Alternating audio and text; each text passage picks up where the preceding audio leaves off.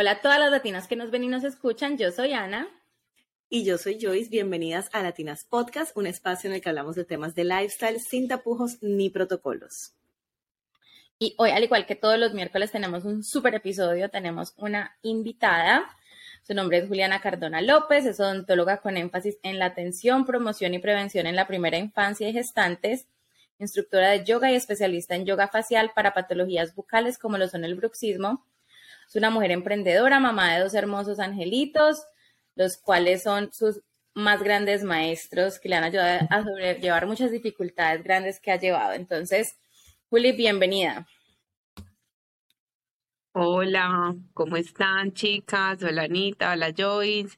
Eh, bueno, como lo dijo eh, Ana, pues eh, mi nombre es Juliana Cardona López, de profesión soy odontóloga, por vocación eh, me encanta trabajar con la primera infancia, con la infancia. Eh, tengo una experiencia más o menos de unos 10 años trabajando con esta población, con la comunidad. Em, y eh, pues gracias a ello he aprendido a valorar muchas cosas, más que tengo dos, dos hijos, em, el mayor que se llama Emiliano, que tiene nueve años y el menor que se llama Isaac tiene cinco años, entonces he aprendido como a sobrellevar mucho, eh, muchas etapas con ellos, ¿cierto? Como les decía, yo soy odontóloga de vocación, no, no, no realizo la odontología, o sea, no la practico, no realizo la práctica como tal, pero sí eh, estoy metida en la odontología comunitaria. Eh, soy, estudié, empecé a raíz de muchos, muchos eh, como maestros rojos, por así decirlos, que he tenido en mi vida. Eh, empecé un camino espiritual eh, para poder encontrarme a mí, para poder entender lo que me pasaba, ¿cierto? Ya más adelante se van a dar cuenta. Entonces empecé a estudiar angelología, entonces soy terapeuta angelical, soy terapeuta holística, soy em, terapeuta en Reiki, pero con énfasis en, en, en Los Ángeles, eh, soy astróloga, todo con énfasis en, la angelología, soy instructora de yoga, de meditación y con todo esto aprendí que todo esto también, por ejemplo, yo que soy odontóloga, tengo dos niños, entendí que muchas patologías orales, por ejemplo el bruxismo, que es el apretamiento, ¿cierto? Eh, se puede manejar con yoga facial. Entonces, también eh, hice como ese diplomado en, en, en yoga facial eh, en el bruxismo con aromaterapia. entonces, bueno, eso es como, en resumen, un poquitico de mi vida. Wow, pero súper interesante, súper chévere saber lo del bruxismo. Creo que la mayoría de personas sufrimos de eso y qué chévere poder trabajarlo eh, de una manera holística. Me parece espectacular. Joyce y yo somos súper sí, la verdad. encontrar como alternativas que no impliquen mucha medicina, ni mucha pasta, ni mucho de todo para tratar las cosas. Entonces, súper chévere.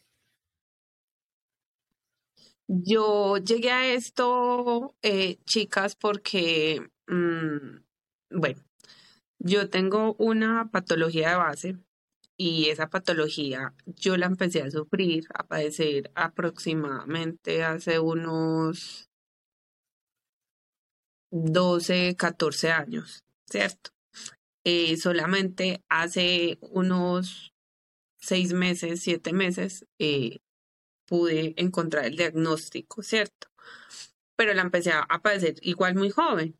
¿sí? Eh, tú vi varios médicos, o sea, pasé de especialista en especialista y estuve medicada completamente, o sea, yo era como Juliana caminando, no más. Yo no, no era como persona. Entonces, porque llegué a tomar demasiados medicamentos, o sea, estuve muy intoxicada, mi cuerpo estuvo demasiado intoxicado. Eh, y desde ahí dije, no más. O sea, yo esto no, no, no le va a hacer más daño a mi cuerpo y empecé a buscar estas terapias estas terapias alternativas. Eh, ahorita estoy estudiando biodescodificación em, y me gustaría mucho estudiar, pues empezar a estudiar como la odontología, pero en la parte de bio, bioenergética. Ok. Súper chévere, Juli. Bueno, entonces empecemos en materia y la razón por la que quisimos invitarte a este episodio es para hablar del síndrome de Asia y queremos que nos cuentes un poquito qué es y que nos cuentes a las oyentes qué es, que nos cuentes tu historia, qué pasó, cómo pasó, cuándo pasó, en fin, todo el, todo el cuento. Bueno, eh, yo todo lo que les resumí ahorita eh, fue por eso, o sea, yo empecé como todo este eh, despertar espiritual y como de una sanación interior y una sanación física, ya que aproximadamente, es que, Ana, a ver, yo le pongo que yo empecé con síntomas por ahí a los 15 años o sea, desde que yo tenía 15 años. Lo que pasa es que el síndrome de Asia, ¿qué es? El síndrome de Asia es una enfermedad autoinmune, ¿cierto? Que inflama eh, todas, varias partes de nuestro cuerpo, pero se da por un ayudante, ¿cierto? Entonces, tiene que ser un cuerpo extraño que nosotros, o sea, que se introduzca en nuestro cuerpo para poder que se genere esta enfermedad. Esta enfermedad se habló la primera vez en el año 2011, ¿cierto? Que fueron unos, unos doctores que empezaron a notar que varias mujeres tenían muchos síntomas relacionados y que al hacer exámenes pues no presentaban nada, salían normales, ¿cierto? Eh, y resulta que lo que tenían en común estas mujeres eran los implantes de seno, ¿cierto? Entonces, por eso es que nosotros, o sea, la, la, enfermedad del síndrome de Asia o, o la llaman enfermedad de implantes mamarios, ¿cierto? Pero es porque está muy relacionada con, eh, pues porque la mayoría de personas o, o de mujeres que la sufrimos hemos eh, eh, tenemos implantes mamarios, ¿cierto? Pero también se puede generar, supongamos, por un por, el implante que le ponen a uno para, planificar, eh, la pila que le ponen a uno para planificar, se puede generar por un injerto que, que, pueden colocar injerto en cadera, injerto de rodilla, bueno, etcétera. O incluso eh, biopolímeros, todo lo que está de moda ahora. O sea, yo no es que esté en contra de eso, ¿cierto? Pero sí que las mujeres o las personas que vayan a operarse o se vayan a aplicar, por ejemplo, algo en el rostro, toxina botulínica, bueno, lo que sea, eh, sean conscientes de que les puede causar, no a corto plazo, sino a largo plazo, ¿cierto? No a todas las mujeres o a todas las personas les puede ocurrir, ¿cierto?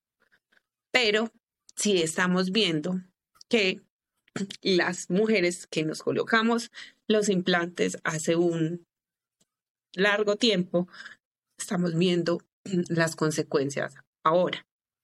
¿Qué pasa? Que como la enfermedad es tan nueva y no se había hablado de ella, pues muchos, incluso eh, muchos médicos no, no, la, no, la, no la aceptan, dicen que no es verdad, que no existe. Entonces, esto es un, ¿cómo les digo? O sea, esto es un vaivén, esto es una enfermedad que lo deteriora uno lentamente eh, es una enfermedad eh, que te quita los años, te quita los años. O sea, tú miras atrás y dices, uh, wow, Dios mío, todo el tiempo que, que que he perdido en médicos, o sea, médicos eh, hospitalizada, eh, tomando medicamentos que lo único que hacían era como mantenerme dormida, eh, en depresión, pues sin saber, eh, lo tildan a uno hipocondriaco, o, sea, literal en la PS, o sea, en las EPS ni le creen a uno, dicen que uno pues quiere mantener es incapacitado, bueno, es algo muy difícil. Yo empecé, como les conté, hace más o menos 14 años, porque yo me hice, no, yo creo que hasta más, o sea, si yo me pongo a contar, yo creo que hasta más. Yo me hice muy pequeña una cirugía de nariz donde a mí me colocaron un injerto que no es mío, ¿cierto? O sea, un injerto. No sé qué, qué, o sea, qué material es, porque en, la historia clínica cuando la pedí no, no decía. Eh, y yo, pues obviamente al operarme tan pequeña, yo empecé con unos síntomas como fueron la ansiedad, entonces yo me comía las uñas, eh, yo sufría como de mm, eh, tristezas, pero pues decían, no, es que es la edad, es que es la adolescencia, es que bueno, en fin. Así, así fui, me fui, me fui, me fui, listo. Eh, bueno, o sea, literal, tomando medicamentos para el dolor de cabeza, eh, para el dolor en articulaciones, pero yo decía, no, es que eso es normal. O sea, yo iba y a mí me hacían exámenes y me decían, no, eso es normal. Bueno, pues, ¿quién va, o sea, quién va a pensar que por un, por un injerto en la nariz a uno se le puede desencadenar eh, algo en el cuerpo, ¿cierto? Y no, no tiene que ser, o sea, lo que quiero que entiendan es que cuando uno se, eh, cuando uno sufre esta enfermedad, no, o sea, por ejemplo, a mí me empezó por el injerto en la nariz, pero eso no quiere decir que toda la sintomatología se haya presentado en cara. No, a mí se me presentó en todo el cuerpo, ¿cierto? Pero yo no sabía. A mí me decían, no es que eh, sufre de rinitis, es alérgica, es asmática. Yo estuve con inhaladores de toda la vida, o sea, desde pequeña, desde que tengo memoria, utilizo inhaladores. Entonces, pues es, es, es muy fuerte. Ya después me operé eh, cuando tenía unos 25 años, creo. Me puse prótesis. Eh, el cirujano plástico me dijo, nunca te las vas a tener que quitar.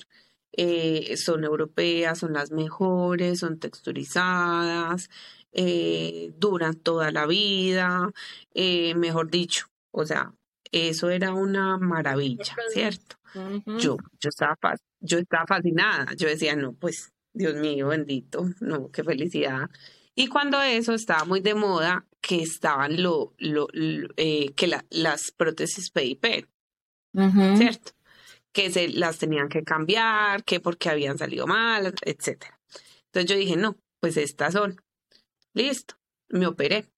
Resulta que yo me opero y a los dos días me empieza a salir leche materna. O sea, yo me toco y yo, estoy mojada. Cuando me retiro los, los, como pues las, eh, las curaciones, me salía leche y me chorreaba y me chorreaba y me chorreaba. Yo llamé, mm, fui donde el cirujano y me dijo, no, es normal, porque cuando ponemos implantes puede que las glándulas eh, que generan, que producen la leche materna, estén, se estimulen. Yo, ah, bueno me mandó unas pastas que para que se me secara la leche. Yo, listo. Yo ya había tenido a mi primer hijo y resulta que yo no fui, o sea, yo no, no, no di leche, o sea, a mí no me, literal, yo no, yo no fui lechera, pues. No te salió, te salió la palabra. Sí, qué pena la palabra, pero pues, o sea, como, me, como dicen, a mí, yo no fui lechera, ¿cierto? A mí no me salió nada. Y yo decía, Dios mío, pues esto normal. bueno, pues si el doctor dice que es normal, listo. Que ojalá a mí me hubiera salido esta leche cuando yo tuve a, a mi primer hijo, pero bueno, listo. Resulta que dos días después yo me estaba haciendo las curaciones y en el seno izquierdo yo sentía mucho dolor. Pero pues uno dice, no, pues es que apenas llevo 15 días, ya apenas llevo cuatro días, es normal. Bueno, yo me estaba haciendo las curaciones cuando yo vi que del seno izquierdo me estaba saliendo pus, materia. Y yo, no, esto sí no es normal. Entonces llamo de nuevo y me dicen, venga. Y me, lo que el, el médico me dijo, pues el cirujano me dijo fue, no, es que se te enterró un punto. Entonces se te generó un absceso.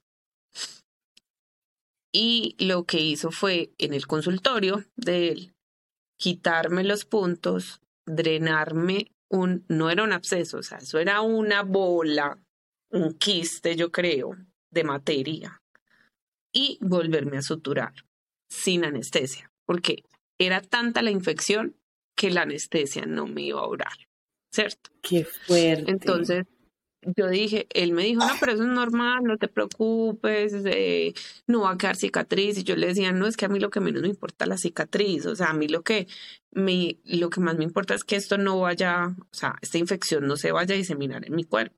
Él me dijo, no, fue localizada, quitamos todo, no te preocupes, te vamos a dar antibióticos, ta, ta, ta, ta, listo. Hasta ahí todo perfecto. O sea, ya de ahí nunca más me volvió a pasar supuestamente nada, ¿cierto? Ya, se me, me sané, yo feliz, yo matada, dichosa de la vida, porque pues yo vivo en Colombia y en Colombia pues, o sea, es un estereotipo que hay ya muy, como que está muy marcado desde hace muchos años. Entonces, yo la verdad me las puse por no tener amor propio, empezando por eso. Porque yo no tuve amor propio por que yo veía que los hombres obviamente miraban eh, más a mis compañeras que eran más voluptuosas, que de pronto decían, ah, no, eh, ella es muy buena gente, de pronto pues es muy linda y toda buena gente, la de, par de parcera, pues de amiga, ¿cierto? Eh, pero pues a mis, a mis otras amigas, sí, yo decía, no. Entonces me dejé llevar, ¿cierto? igual pues tampoco estaba tan pequeña porque tampoco fue eh, la adolescencia, ya había terminado la universidad, ya tenía un hijo, eh, pero me dejé llevar por no tener amor propio, porque yo creo que ahora la sociedad no, no está enseñando eso. Y en los colegios lastimosamente uno ve que esto no lo enseña. Y yo creo que eso es tan importante, o sea, el enseñar el, el amor, el amor al cuerpo, a lo que Dios nos dio, el respetarlo, el protegerlo, el, o sea, el amarnos como somos, ¿cierto? No buscar como eh, estereotipos que a la final muchas veces ni siquiera son para nosotros, o sea, nosotros vemos que eh, fulanita de tal, la mejor actriz, se puso la, se inyectó los labios y uno va y se inyecta y, y no, porque no, o sea, supongamos, no le cambian a uno, se ve uno raro, se ve diferente, o sea, que le cambia toda, hasta toda la cara. ¿Por qué? Porque no es mi, mi, mi, mi son, no son mis rasgos, ¿cierto? Entonces uno se deja llevar así como un caballito por un estereotipo y por no tener amor propio, ¿cierto? Entonces, eh, listo, pasó eso. Eh, ya al año empecé yo con eh, tendinitis en todas, en todos mis dos brazos. O sea, perdón. empecé con túnel, entonces pues miren, yo soy operada del túnel derecho, me tuvieron que operar de lo fuerte que me empezaba a temblar la mano, que se me dormía. Y ustedes imagínense, yo trabajando, cuando eso yo trabajaba con pacientes. Una odontóloga. y con la mano dormida y con la mano temblando. Yo decía, Dios mío. Entonces empecé a ir, obviamente, al médico. Entonces me dijeron, tiene túnel en, los dos, en las dos muñecas, tiene picondilitis, que es eh, una, se inflaman eh, los codos, eh, tiene mm, ya manguito. Entonces eran mis dos hombros, yo ya no podía moverlos. listo. O sea, tiene, mejor dicho, todos mis brazos, todo, todo, o sea, todo. Los tendones, las articulaciones. Eh, yo me acuerdo que en seis meses a mí me hicieron como cinco resonancias magnéticas. Me las hacían normal o, y después me volvían a mandar otra. No, quedó mal, es que era con contraste. Entonces, imagínense, chicas, a todo lo que yo estuve expuesta, ¿cierto? Eh, aparte de eso, pues obviamente em, como expuesta a la radiación, expuesta a medicamentos, expuesta a mil cosas, eh, me dijeron, no, usted no puede ser, no puede trabajar más en odontología. usted no puede ser ya más odontóloga, ¿cierto? Eh, por todo el problema de las manos. Entonces a mí me reubicaron, obviamente entra uno en depresión, eh, a mí me daba ansiedad, a mí me daba depresión, yo decía, Dios mío, pero yo soy odontóloga, yo no sé, yo no, yo no, ¿qué más hago? O sea, yo, ¿qué más? Yo no sé nada más. ¿Yo qué me pongo a hacer? Claro, eh, entonces que te lo quiten, que te lo arrebaten de tu vida. Fuerte. Mm. brujo. Para mí fue muy duro, la verdad fue muy, muy duro. Yo entré en un estado de presión muy grande, de tristeza. Entonces ya me empezaron a mandar. Entonces yo ya iba donde el médico del dolor, donde el psiquiatra, me hicieron miles de exámenes, o sea, muchos, muchos, pero cantidades de exámenes para mirar a ver si tenía alguna enfermedad autoinmune como por ejemplo artritis, eh, síndrome de Jogren, o, o, si tenía algo en la tiroides, ¿cierto? Si, si sufría de tiroides. Al principio todos me salieron, o sea, todo era súper bien. Entonces los médicos decían, no, lo que usted tiene es fibromialgia. O sea, cuando no encuentran nada es fibromialgia. Que aparte es una enfermedad que no tiene cura y que no se sabe ni qué la produce. Exactamente. Y acá dicen, en Colombia, dicen que la fibromialgia, como se da más en mujeres, entonces dicen que la fibromialgia es por las hormonas que tenemos las mujeres y por em, y, y, y, por la ansiedad o las cargas que manejamos en casa, entonces que todo es psicológico. Entonces empieza ya uno a ir donde el psiquiatra, donde el médico del dolor, y empieza uno, listo, tratamiento tras tratamiento y termina uno peor de enfermo, peor de enfermo, porque son medicamentos súper adictivos los que nos envían, ¿cierto? Son medicamentos muy fuertes, son medicamentos que muchas veces yo tenía que parar y decir, no, espere que me estoy quedando dormida, estoy manejando o estoy con mis hijos paremos un, momentico, ¿cierto? Entonces, eh, así seguí. Después de las manos, eh, a mí se me empezó a inflamar, ya, ya yo amanecía con los ojos inflamados. Em, incluso si ustedes pueden ver, pues miren, estoy inflamada porque me dio eh, otras más tendinitis Em, yo amanecía con los pies súper inflamados, eh, las piernas pues muy inflamadas, con morados, o sea, podía tener 10 morados. Y yo decía, Dios mío, pero si yo no me he pegado con nada, pero eran los morados, ¿cierto? Eh, empecé con dolores de cabeza muy fuertes.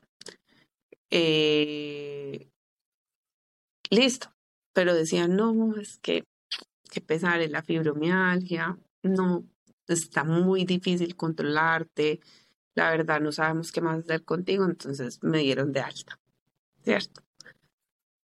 Pues ya es uno como que no sabe ni qué hacer, es uno, ay Dios mío, yo presenté todos los síntomas que esta enfermedad puede traer, o sea, presenté vómitos, eh, náuseas, presenté insomnio, presenté inflamaciones en todas las extremidades de mi cuerpo, presenté eh, intestino, o sea, todo, todas las, eh, como eh, la parte intestinal se me afectó mucho, tenía colon irritable, yo no podía comer nada porque de una o me dan ganas de vomitar o me da diarrea.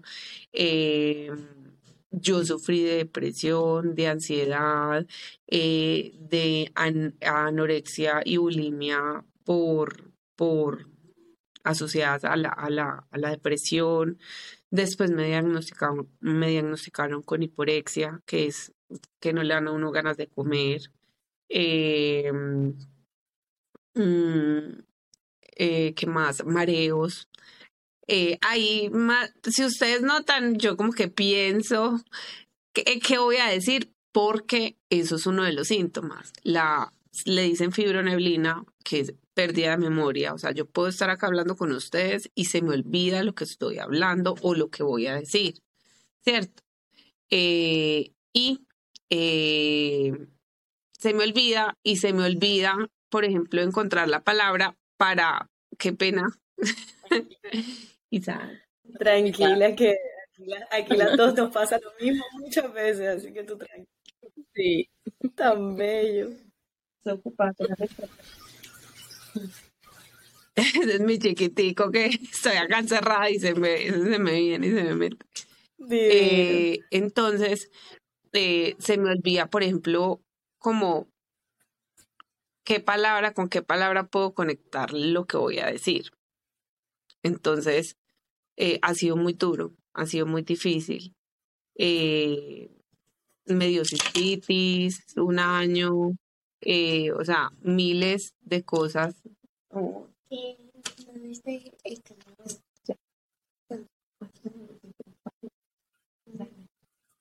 Qué pena. que, que me traerá el cargado. Bueno, ¿qué más? A ver, les cuento yo que yo hice acá como un listado porque todo se me olvida de lo que he padecido yo.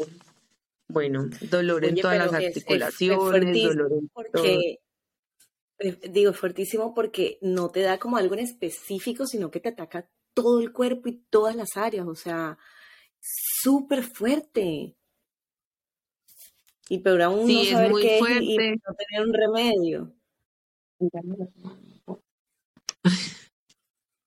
Es muy fuerte porque, como te decía, como es una eh, enfermedad autoinmune, ella primero no empieza, o sea, que, que le hagan a uno exámenes, del, no salen al principio, lo primero que salen son los síntomas, ¿cierto?